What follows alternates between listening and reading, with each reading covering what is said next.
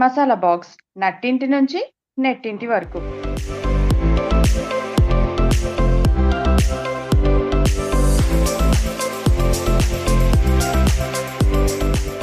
నేటి సంచికలో మనం సంపాదన మొదలెట్టాక చేయవలసిన ముఖ్యమైన పనుల గురించి తెలుసుకుందాం.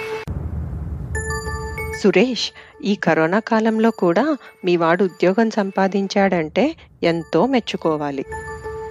ఏమైనప్పటికీ ఎవరైనా సంపాదన మొదలుపెట్టాక చేయవలసిన కొన్ని ముఖ్యమైన పనుల గురించి చెప్పుకుంటే అన్నిటికంటే ముఖ్యమైనది పొదుపు.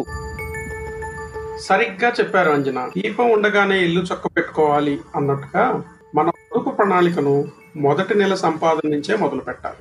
అలాగే ప్రతి నెల కొంత ఖచ్చితమైన మొత్తాన్ని మూడు లేదా నాలుగు వైవిధ్యమైన పోర్ట్ఫోలియో పెట్టుబడి పెట్టడం వల్ల రిస్క్ను కూడా వీలైనంత తగ్గించుకున్నట్టు అవుతుంది కదా. ఇదే మన బంగారు భవిష్యత్తుకు తొలిమెట్టు కూడా. అలాగే నన్ను అడిగితే పిల్లల ఉన్నత చదువులకు, పెళ్లిళ్లకు ప్రత్యేక వనరులు, అంతేకాకుండా అత్యవసర నిధి వంటివి కూడా ఎంత ముందుగా కార్యరూపం దాలిస్తే అంత మంచిది. చాలా సందర్భాలలో మన దృష్టి నుంచి మరలిపోయే ముఖ్య విషయం ఏమిటంటే మన పొదుపు ప్రణాళిక వివరాలను కుటుంబ సభ్యులతో పంచుకోకపోవటం, సరి అయిన నామినేషన్స్ చేయకపోవటం.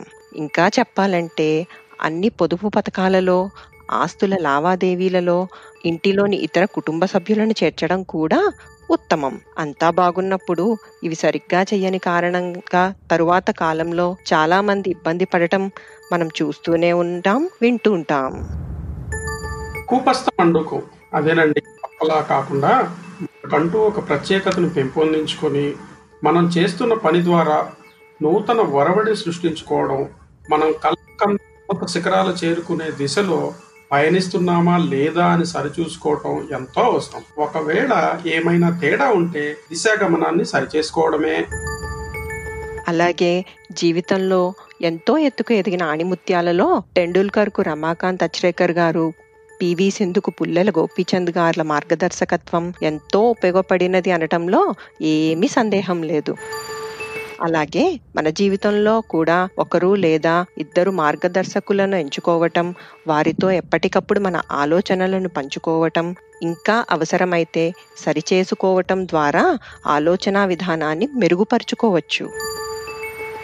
ఎప్పటికప్పుడు కొత్త విషయాలు తెలుసుకోవడం, కొత్త మెళుకువలు నేర్చుకోవడం ద్వారా మనం ఎల్లప్పుడూ నూతన సవాళ్లను ఎదుర్కోవడానికి సిద్ధంగా ఉంటే పది మందిలో మనకంటూ ప్రత్యేక గుర్తింపు వస్తుంది.